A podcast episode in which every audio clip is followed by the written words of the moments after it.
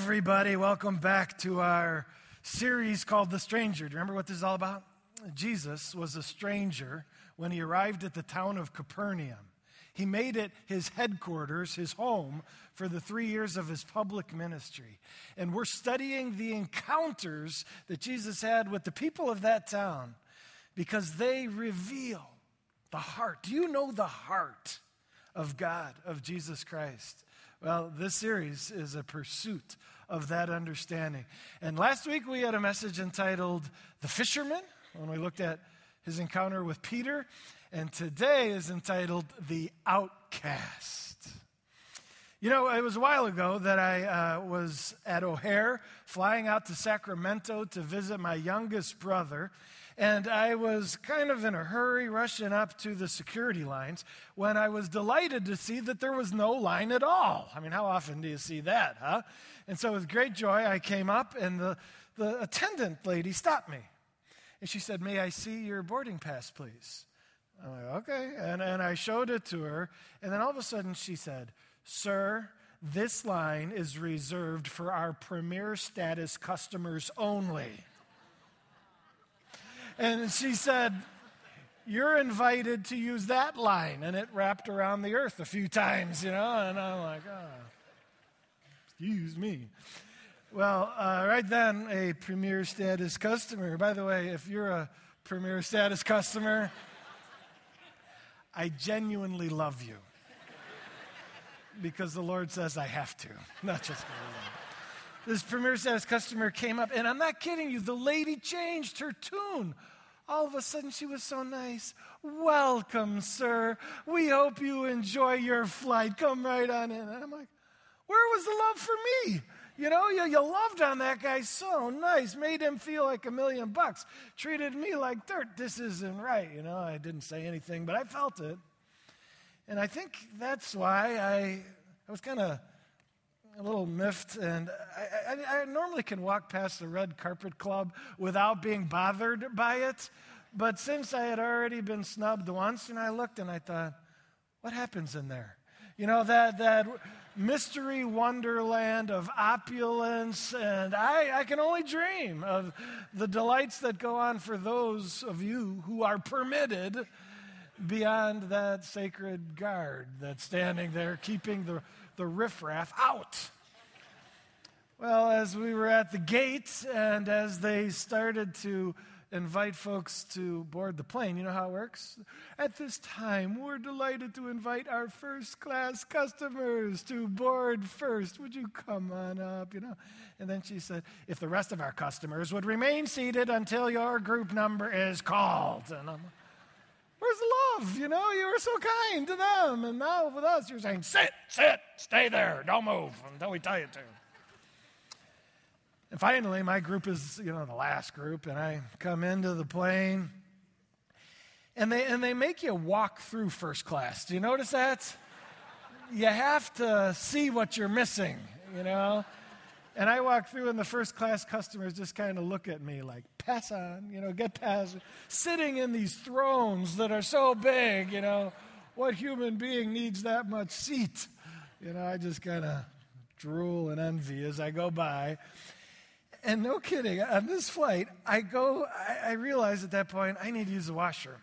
And so I head to the lavatory, and the lady stops me. She goes, I'm sorry, sir. These lavatories are reserved for our first class customers. Economy lavatories are in the back of the plane somewhere. I can't see them. But can you believe that? I mean, do they have golden toilet seats or what? I mean, I'd love to just see in there and see what makes it so special, you know? I, and then uh, I sat down, longingly looking at first class. I was towards the front of economy. And as I'm looking up, they pull the curtain. I can't even have the privilege of looking into first class. I'm not sure, you know, if that's maybe it's so the first class folks don't have to see us riffraff in the back. I'm not sure what the curtain's purpose is.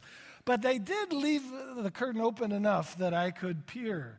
And I was peering, ticked off at this point, and they passed out hot towels for them to dab their premier faces with, you know, like this. And, And I wasn't even given a paper napkin to blow my nose. That, I'm like, where's the love? I mean, you are loving those people with such service, and I'm, you know, like this, you know, come on. Ridiculous. And then something happened that actually brought me joy. Uh, our flight was delayed, and you say, How can that bring you joy? Well, what, brought, what caused the delay, I just found it ironic. Um, the, the pilot got on the loudspeaker and he says, Folks, I regret to inform you that our departure is going to be delayed.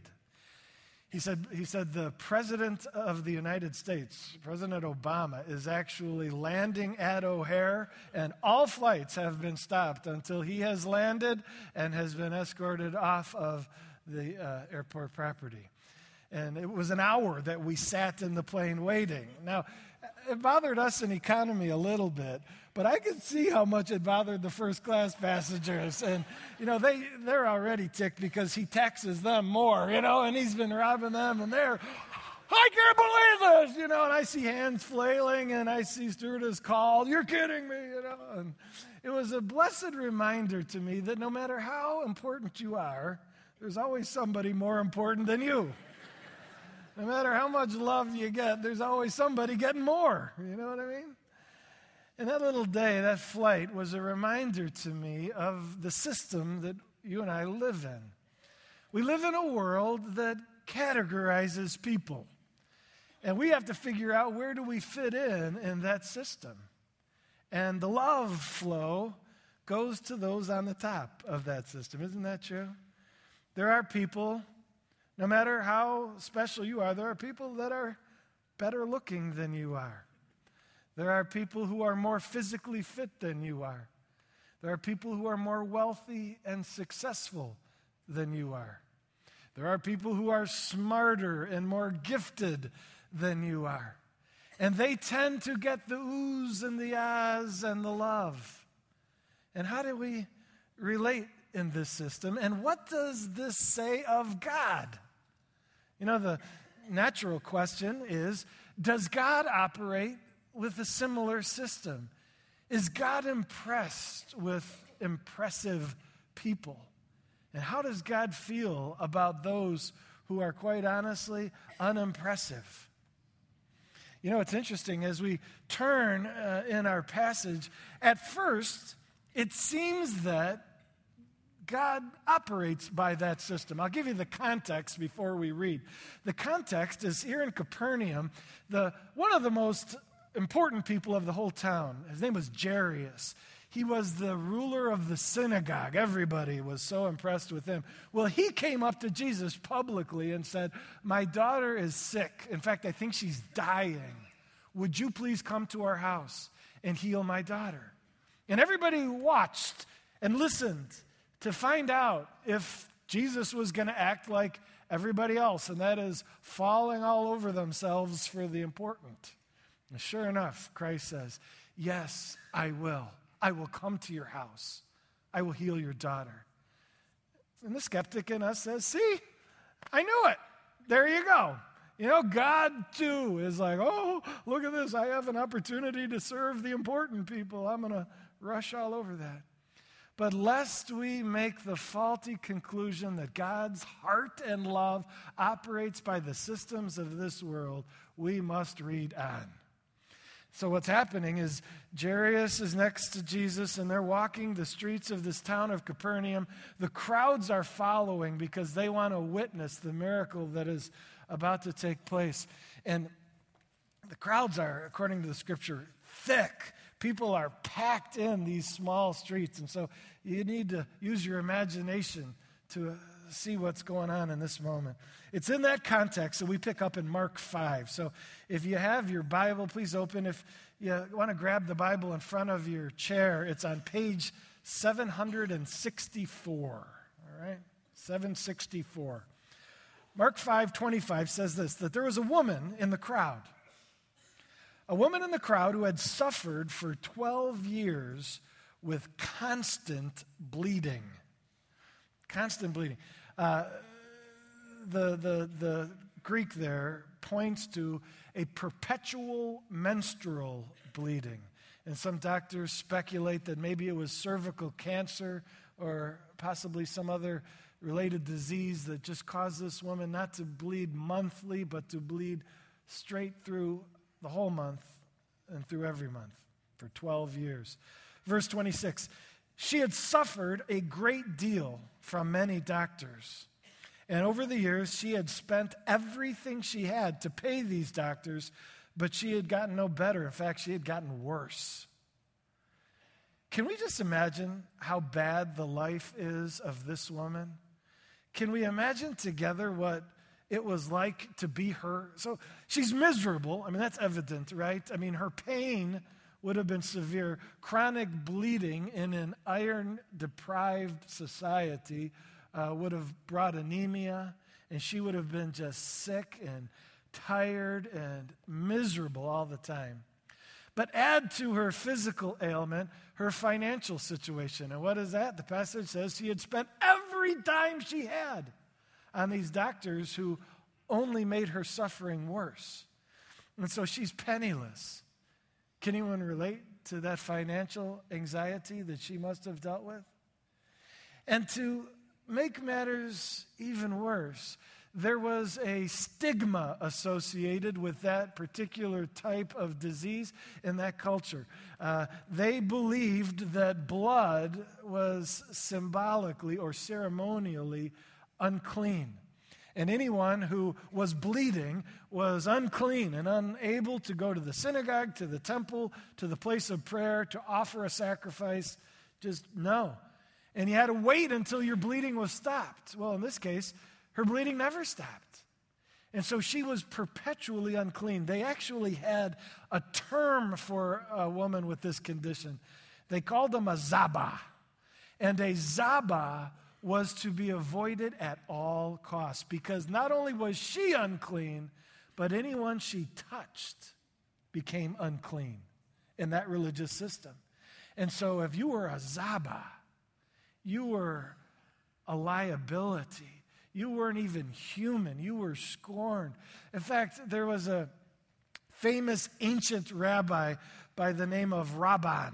And Rabban described how to avoid contamination by a zaba. And here's what he said He said, Not only don't touch them, he says, don't even look at them because their gaze can contaminate you ceremonially. Don't even talk to them because their breath can contaminate you. Rabban went so far to say, don't even walk anywhere they have tread because their footsteps could contaminate you. And as a result of this conviction, they kicked them out of town. They banished them from the city limits and forced them to live quarantined on the outskirts. And lepers as well were forced to live out there. And so there was a, a community of outcasts that lived in lean tos and tents outside of the town, forbidden by law to come inside. The pain of this woman. Add to that her sense of spiritual rejection. It was the popular belief in those days that her condition as a Zaban was the wrath and judgment of God. And so it would have been told to her, You are a sinner, clearly, because God has inflicted you with this disease.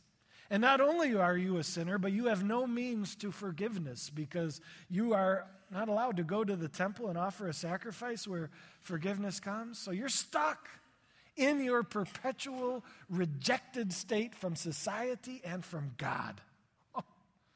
Enter into that woman's skin for a little bit and imagine what life was like to be hungry, penniless, unloved, despised by people and by God. The emptiness and pain is unthinkable. And this woman, in her desperation, she tried something. She took a leap, a dangerous, uh, uh, uh, audacious, illegal leap of faith. Let me read. Verse 27 this woman had heard about Jesus. Isn't that just a packed statement? the reputation of this Jesus had reached her. He had been in Capernaum enough for her to have heard a bit about him. And it says, She heard about Jesus, and so she came. She came up behind him through the crowd, and she touched his robe. For she thought to herself, if I can just touch his robe, I think I will be healed. Folks, not only is this illegal, she is putting her very life in jeopardy because if they catch her doing this, she's going to be killed. Uh, the Gospel of Luke says that she tried to go undiscovered. So you can imagine she had wrapped scarves around her head and across her face and pulled her cloak over and she's hiding. The people know her, they've seen her, you know, as they come in and out of town. And if they knew that she was among them, that she was touching and brushing up to them. They're walking in her footsteps and they're, she's breathing on them and she's looking at them. I mean, they're, they're being contaminated in every way thinkable. But this woman says, I don't care. I have a chance and I got to go for it. Maybe this Jesus is the answer to my greatest dreams. And so, as you can imagine, she's pushing herself in this crowd, shoving herself, you know, trying not to be noticed. And finally, she's got close enough and she reaches out and she touches Jesus' robe. What happens? Well, let's take a look. It says in verse 29 that immediately the bleeding stopped. She could feel it. She could feel in her body that she had been healed of her terrible condition. Next verse Jesus realized at once that the healing power had gone out from him, and so he, he turned around in the crowd and he asked, Who just touched my robe? Wouldn't you have loved to have been there? Yeah. And look how the people respond. His disciples said to him, Look at the crowd pressing in around you. How can you ask who touched me? Everybody's touching you. But he kept on looking around to see who had done it. Now, this moment is utterly terrifying for this poor woman because Jesus is like, No, no, no, no, no, no, no, no. Somebody touched my robe.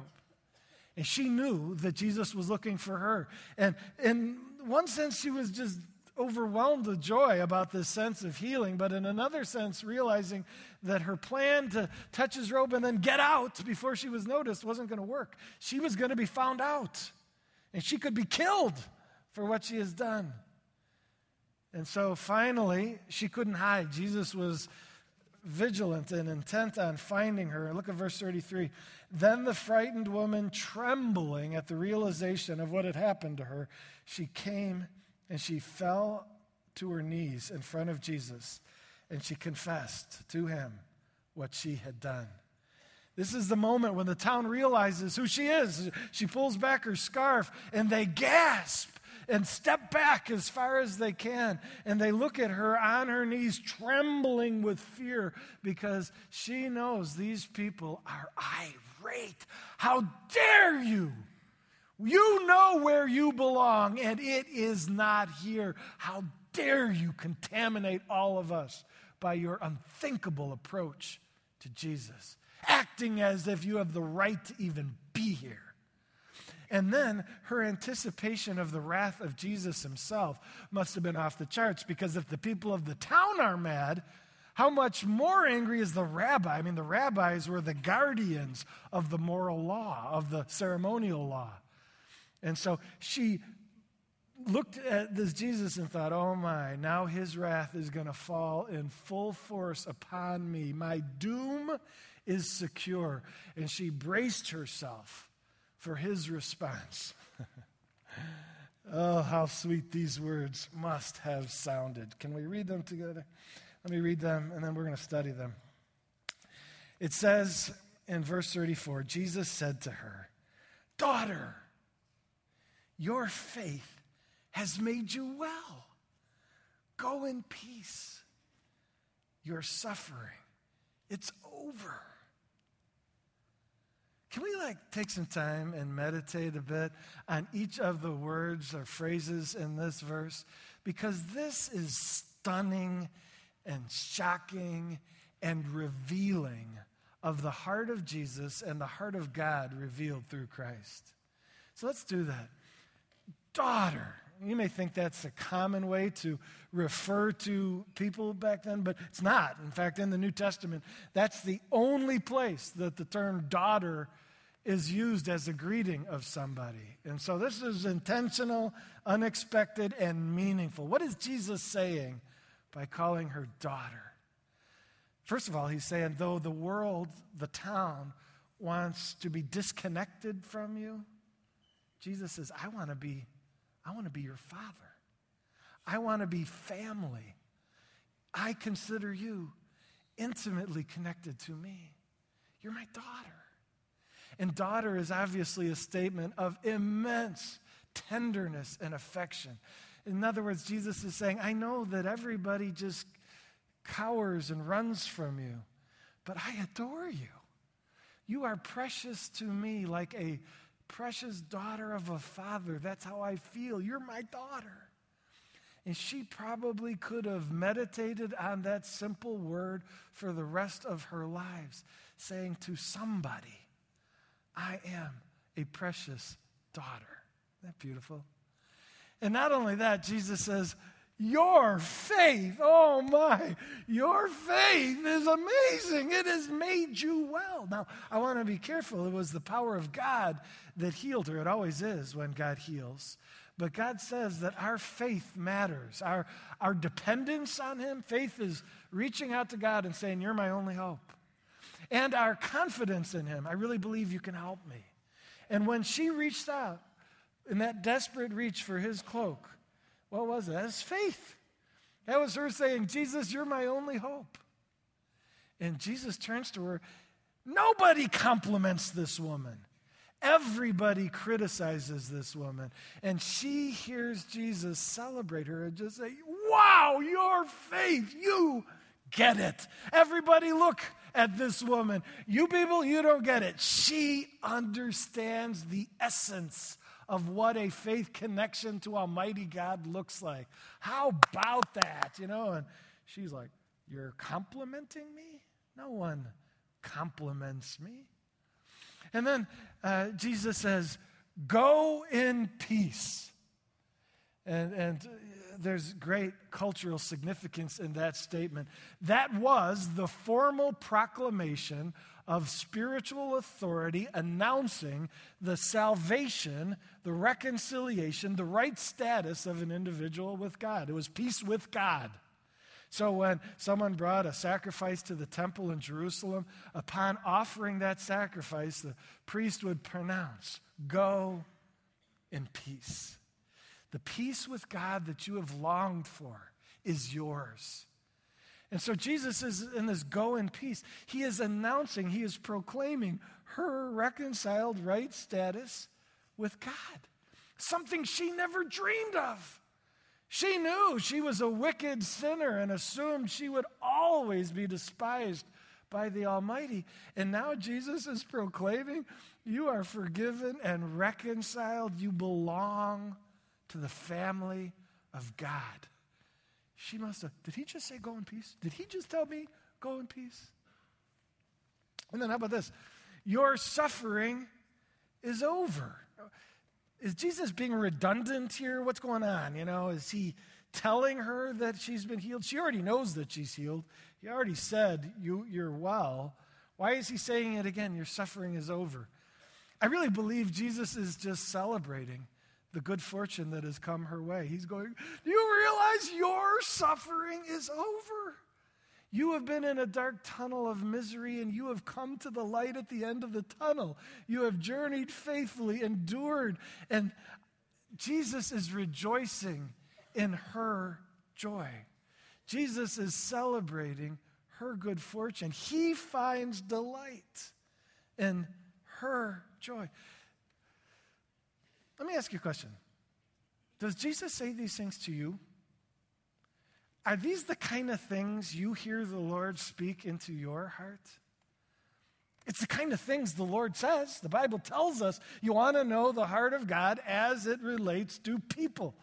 And you say, well, maybe God says things like this to you, Jeff, because you're a pastor. But I am a mess. He's not going to cherish me and gush over me. Wait a minute. Do you understand the context of who's being spoken to? This was the most unlikely person in town to be adored in this way. The unconditional, you know what unconditional means? Our love is all conditional. I'll love you if I find you lovable. I'll love you if I think you're worthy of it. That's how the world system works. But the love of God is grace. Grace is love that's undeserved. And it's born not out of the fact that we're so perfect, but that He's so loving. That's the love of another kind. It's not of this world system. It's something very strange to us based on our experience. And that's how God loves. And so I go back to my question Do you hear the Lord say this kind of stuff to you? Do you find the Lord cherishing you as his son, as his daughter? Do you meditate on that truth? That he looks at you and he goes, You're my boy. You're my girl. Come here. I adore you. Do you envision God saying words of great compliment to you? Your faith, man, you nailed it today. Well, yeah, Lord, but I messed it up 14 times before that. You did, and I forgive you. But you got it right this time. Remember when that person came up to you and you said that kind of thing? Do you see God celebrating your victories? You're like, ah, I don't see him celebrating my victories. Then you don't know him well enough yet. He's still a stranger to a degree that needs to be addressed. How about uh, go in peace? Do you know that you're saved? Do you know you're forgiven and reconciled to Him? Has that proclamation reverberated in your soul and brought you unending joy? What about the your suffering is over, the, the celebration of God, the joy He finds in our victories? Do you see God as just having a party because some good fortune has come your way as a result of His grace? Do you see God just saying, I love that you're enjoying this blessing in my life or in your life? Folks, uh, and I, none of us hear these words enough. And yet, this is what God is speaking. It's what He spoke then, it's what He speaks today. And so we must be a people who press in to the pursuit of Jesus. I want to go back to this woman's decision to go for it. Can you imagine her pushing through the crowd? I'm going to get to this Jesus, and she's getting shoved around, but she will not give up. Is that you? Are you pressing in to touch Jesus? Are you going to prayer every day? Are you going to Bible study every day? Are you meditating on the love of God in hot pursuit of understanding and experiencing His gracious affection for you? Or is the truth you're just not in hot pursuit of that? God says, You will seek me and find me when you seek me with all of your heart. Our daily routine must be marked by the active, intentional pursuit of the face of God if we're to hear Him speak to our soul these life giving, loving messages.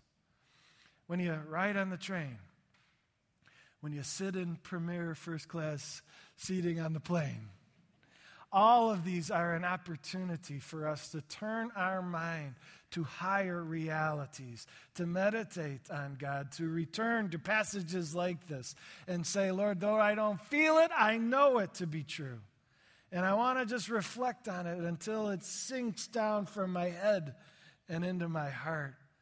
I want my life, my self perception to be founded on your uncontainable and unconditional gracious love for me.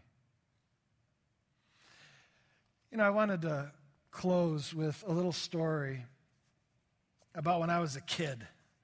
I think I was in the sixth grade. I had just entered in, or I was about to enter into junior high. It was during the summer. And I was just flexing my independence. And I had asked my folks if a friend and I could actually ride the train down to the loop and spend a day in the city. I would never allow my sixth grader to do this, but it was a different day, and my parents let us do that. And I want to show you the, a building that we went to. Its name is debated. What, what building is that? Sears Tower, that's right. You prove yourself to be a true Chicagoan by refusing to call it the Willis Tower, is. Well, my dad worked there for many, many years. And when we were headed down, my dad said, Come down to the office, son, and I'll take you and your buddy out to lunch. And so we said, Awesome. And so as we went downtown, I, I will never forget that experience. Uh, riding the train, upper deck, looking out the window, my friend and I felt so big. But when we arrived at the train station, we felt so small. You ever done that? The sea of humanity, these powerful people on an agenda, walking in long strides. And we're these little kids, you know, just getting pushed around, you know, oh, where are we, you know? And I'm just like, just follow the crowd, just follow the crowd, you know? And we, we were just getting shoved around and found ourselves swept up and out of the train station and out into the city, you know, hearts beating with excitement and terror all at the same time. Well, we went to the Sears Tower. It was easy to find. You just look up. And with great joy, I said to my buddy, Let's go. I'll show you where my dad works. And we marched into the lobby of the Sears Tower only to be greeted by a security guard carrying a large gun and speaking with a very angry voice Kids, get out of here. And he escorted us out and shooed us to the street. And I'm like, well, that did not go well. and my buddy was like, should we just forget it? And I go, no. No, we should not forget it. And I would go walk back into that lobby, and that guy was ticked this time. He says, This is not a place for kids to play. Get out of here. I told you. And he was yelling at us at this point. And, and I said, But, but, but my dad works here, and I'm here to see my dad. And he wasn't even listening to me, and he was grabbing me by the elbow. And I'm like, Sir, sir, look. And I remember pointing, there was a, uh, at that time, they had like a list of businesses on the wall. And one of them was Griffin, Cubic, Stevens, and Thompson. Uh, my dad, the Griffin, he was part owner of this bond dealership. And I said, See that Griffin, Cubic, Stevens, and Thompson? I'm Jeff Griffin. That's my dad. And he's expecting me. And the guy paused, you know, and at first he still looked grumpy like, but he picked up the phone and he said, I'll check. I got a couple kids down here who say they're here to see Gary Griffin. Oh, okay. Uh, all right then. Uh, I will send them right up, you know. And he's all of a sudden, tune changed. And he's like, uh, sorry, Jeff, I, I apologize. Uh, you're right, you know, please follow me. I'll show you to the elevator. And he escorted us to the elevator. And man, we were sauntering now. We're like, yeah. And it's amazing how as I went up, the doors opened, and there was the desk where the receptionist was, and she knew I was coming. And in fact, the word started to spread through the whole company that Gary's son, Jeff, is coming. And everybody was starting to look to see this, and I felt like a celebrity.